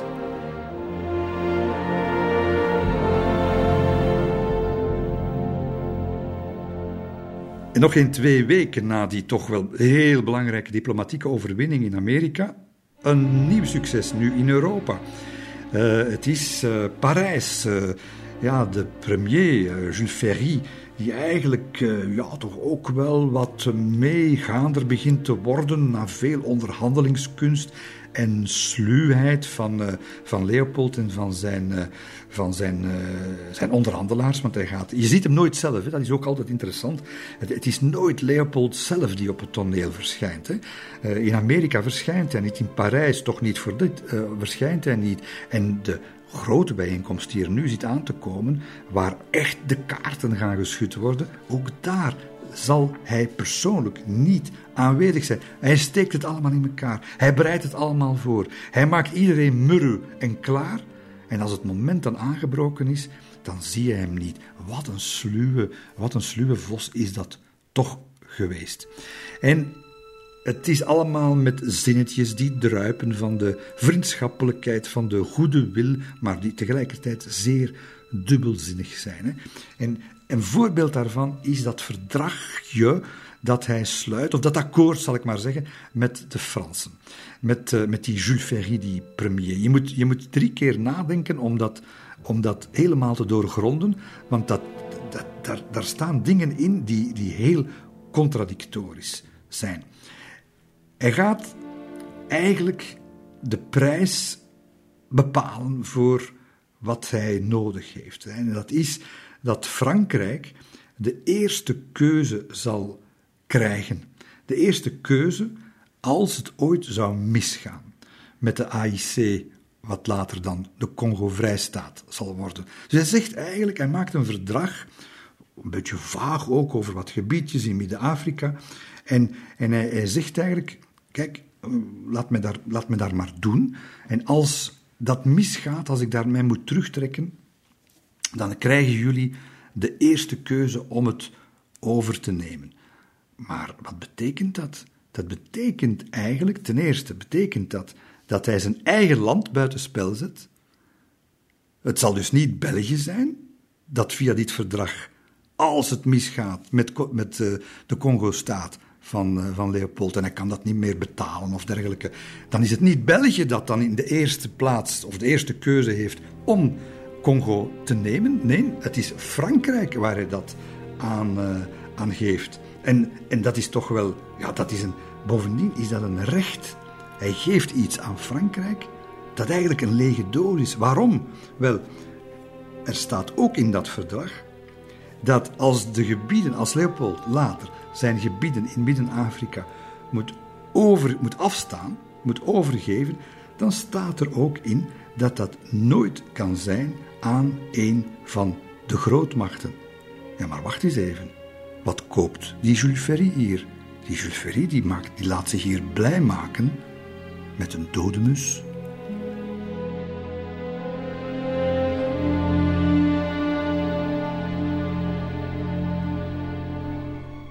Het is een, een verdrag dat, dat bijzonder gewiekst is natuurlijk, want wat hij eigenlijk doet hier, Leopold II, is die andere grootmachten, en met name de Engelsen en de Duitsers, onder een geweldige druk zetten. Hij doet iets wat ze niet graag hebben. Hij zegt: uh, Kijk, uh, als ik uh, over kop ga, dan wordt het Frans. Ja, dat willen die natuurlijk helemaal niet, hè, Londen en Berlijn. Met andere woorden, ze hebben er alle belang bij dat ze ervoor zorgen dat Leopolds Congo vrij staat, dat dat goed marcheert, want anders wordt het Frans. Is dat niet slim bekeken? Dat is toch. Het is, ja, het is de sluwe vos die zijn vader altijd in hem gezien heeft. Het is. Uh, het is meer dan diplomatie. Dit is, dit is, een, dit is een, een geweldig zakelijk deeltje dat hij, daar, dat hij daar uit de wacht sleept. Hij zet zijn concurrenten eigenlijk allemaal, door ze, door ze leep tegen elkaar uit te spelen, zet hij ze een beetje buitenspel. En het zal werken hoor, want uh, Londen en Berlijn zullen zeggen: ja, liever een neutraal uh, Congo dan een Frans Congo. Dat, dat is tegen onze belang. Dus eigenlijk is dat een, een, een meesterzet. Het is, een, het is een, een, ja, een controversieel diplomatiek kunstje, maar het is misschien wel een van de kunstjes in de diplomatie van de, van de 19e eeuw. Daarmee is hij nog altijd niet thuis. Want hij heeft natuurlijk zeer goede banden met uh, Queen Victoria, Londen, en uh, met Jules Ferry, met de, de Fransen is hij nu ook een akkoord. Maar er is natuurlijk nog altijd wel die slapende reus, die opkomende grootmacht, Berlijn, waar onze vriend Bismarck de plak zwaait, de kanselier met de ijzeren snor en de ijzeren wil. En die, uh, die onderschat Leopold II helemaal niet. De ijzeren kanselier, die kun je niet met een kluitje in het uh, riet sturen. Vooral als, uh, als hij dan op een van zijn, dat weten we uit de correspondentie met Franse diplomaten, als Bismarck op een van de plannetjes die Leopold II hem toestuurt, ook zal, zal schrijven wat een zwendel is dat hier allemaal. Hij heeft hem door. De tijd van de rookgordijnen is voorbij, zeker als, het, uh, als, het, als je moet met, met Bismarck moet deals maken. Maar Leopold II, we kennen hem, uh, hij heeft een netwerk van de eerste orde. En hij heeft zeer goede zakenrelaties, onder meer met de Duitse bankwereld. En het is de, de, ja, de Duitse bankier eh, Gerson von Bleichröder, die in augustus 1884 het ijs gaat breken bij Bismarck. En hij gaat, die, die, die, die, die bankier gaat eigenlijk, zie je, weer in de plaats van de, ja, de, de zaken uit de doeken doen. En eigenlijk een beetje, ja, Bismarck, hetzelfde verhaal vertellen van, laat die Leopold daar toch een beetje stoeien daar in Midden-Afrika. Uh, en is toch beter dat dan dat jullie als, als grootmachten de ruzie moeten gaan over maken. Niemand weet ook wat Midden-Afrika te bieden heeft, dat moeten we erbij zeggen op dat moment. En Bismarck eh, zegt dan, ja, maar waar gaat het eigenlijk over? Hè? Wat zijn dan, welke grenzen, welke grenzen zijn dat dan? Ah, maar daar is over nagedacht. En wel in Oostende, tussen uh, de zomertoiletten en het belle epoque vertier, hebben uh, Stanley en Leopold bijna, ik zou zeggen, tegenwoordig zeggen we dat uh, bijna op een bierviltje, maar het moet uh, toch uh, niet veel groter geweest zijn dan dat.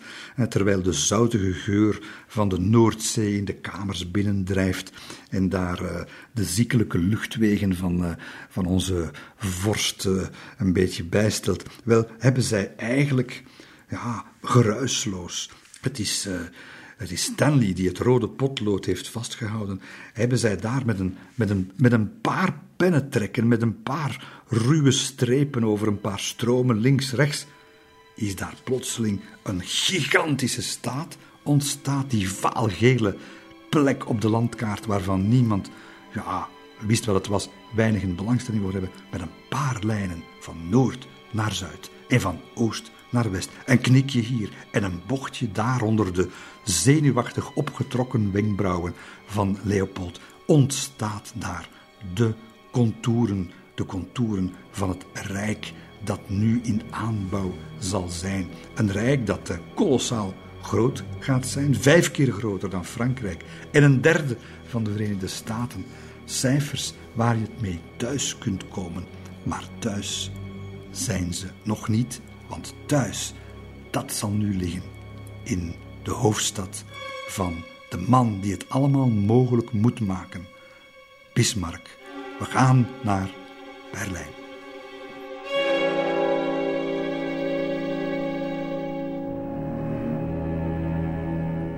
In november 1884 gaat het gebeuren.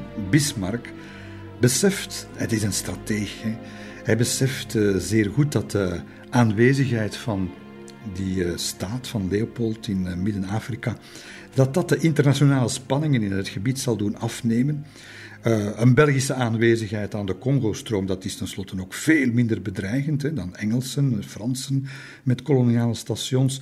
En, en het is een beetje zo de redenering bij die Bismarck, ook als die Leopold daar in, in Brussel dan toch zo gek is om zijn fortuin te riskeren in Midden-Afrika, laten we dat dan maar gebeuren. En hij zegt dat met bijna zoveel woorden aan, aan de Franse ambassadeur, uh, Baron de Courcelles. Hij zegt, ik weet niet wat die Belgische onderneming precies inhoudt, nog wat er zal van worden, maar laat ons er maar van uitgaan, zegt de Duitser, dat ze zal mislukken en dat ze ons intussen dienstig kan zijn om serieuze concurrenten uit de buurt te halen. Met andere woorden, laat hem, Leopold, maar de kastanjes uit het vuur halen. Niemand gelooft in die tijd in dat project. Bismarck ook niet. Maar hij denkt, ah, op eigen kosten, op eigen risico. Wil je dat doen, jongen? Wel, we laten je begaan. En dan later zullen wij wel uitmaken hoe het uh, allemaal zal, zal uh, verdeeld worden. Daar komt het op neer. Hè? De politiek, dat is de kunst van het mogelijke. Dat is zijn motto van die Bismarck. En Warempel, hij past dat hier toch wel goed toe. En dus op die 8 november gaat hij zijn handtekening slingeren op een belangrijk document. Hij gaat eigenlijk... Uh, ja, hij gaat zeggen, kijk, na de VS gaat ook Duitsland de, het project van Leopold erkennen. Dus nu moet je nog Frankrijk, Engeland en nog een paar andere lastposten over de brug krijgen. Dat is een, dat is een fenomenaal belangrijke, beslissende stap toch wel, waar Leopold heel blij mee is. Maar nu komt het grote mensenwerk natuurlijk, want uh, de kaarten van, of de kaart beter gezegd, van, van dat enorme Afrika begint nu toch wel wat vorm te krijgen. Men begint, iedereen begint daar toch wel de happen uit te halen. Hè? Niger en dergelijke, uh, die, men, uh, die, men, die men graag wil hebben. En het is Bismarck die inziet dat we ja, daar met z'n allen nu eens als grote mensen voor rond de tafel moeten gaan zitten. En hij nodigt dus, en dat begint in november 84 en dat zal eindigen op 26 februari 1885, gaat hij in Berlijn gaat hij, 15 landen bij elkaar brengen. daar zijn alle groten bij. Uh, maar daar zijn bijvoorbeeld ook Nederland bij en België. En uh, de Verenigde Staten bovendien. Ja, dan is nog één vraag. Komt Leopold II daar naartoe? Want eigenlijk de, de conferentie, de, de, de, spil, uh, de sleutel om alles een beetje op orde te krijgen daar, naar hun normen, wel, dat is, dat is die vrijstaat, die nu in, in fase van erkenning uh, zich bevindt. Wel, Leopold II is de man die daar het meest over de tongen zal gaan, maar uh, niet officieel uitgenodigd wordt. En dat komt natuurlijk omdat alleen de Amerikanen en de Duitsers tot nu toe echt officieel mee zijn in dat verhaal. Maar dat wil natuurlijk niks zeggen, want uh, onder, zonder, zonder, uh, zonder draagvlak, nee, maar wel met veel steun hoor, want, en, en met veel handigheid. Want Leopold Eerst en vooral gaat hij de Belgische delegatie, dus de, de regeringsdelegatie, gaat hij volstoppen met, uh, met, met zijn handlangers. Hij heeft premier Bernard, die dan eerste minister is in Brussel, uh, heeft hij wijsgemaakt dat je daar zonder een, Congo-expert als Lambermont of als Banning, dat je daar de Belgische delegatie niet naartoe kan laten gaan. Nee, natuurlijk niet. Strauch bijvoorbeeld, die moet daar toch ook zijn.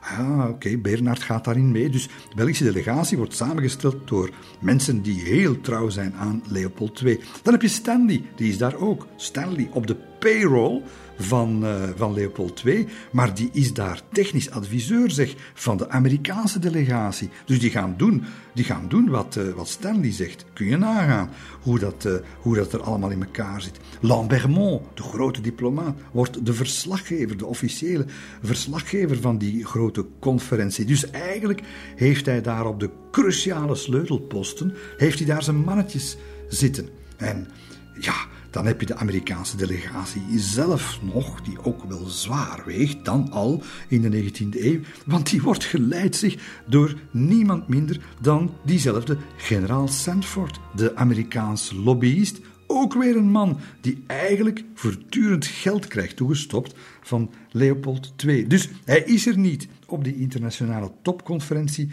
maar zonder dat zijn lange baard daarmee de tafel siert, zal hij toch maar weer aan tafel zitten met zijn belangen en zijn handlangers. En dus daar, die tafel, waar staat die trouwens?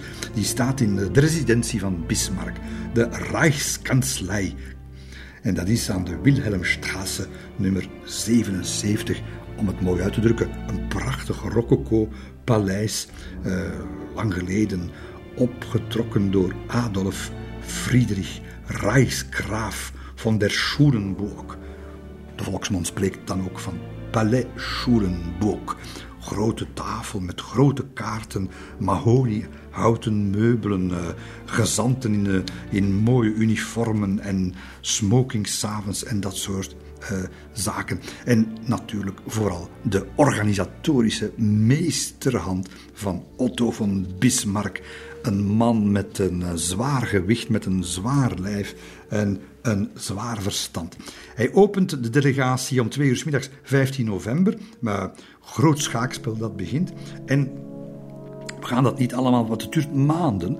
Maar hoe het dan eigenlijk zal uitdraaien, ja, ook daar is weer een, een, een, een meesterhand, die van Bismarck, maar ook die van Leopold. Want die blijft thuis, laat zich elke dag informeren over de telefoonlijnen, met brieven natuurlijk en dergelijke. Maar, maar ze, ze, ze, ze, ze, smeden naar gelang die, de, de belangen van de grote, van de grote jongens met elkaar botsen, gaat hij telkens, gaat hij telkens daar een, plannetje tegenover stellen. En hoe dat in zijn werk gaat, is toch wel ook weer de sluwe vos die zich daar uh, laat gelden.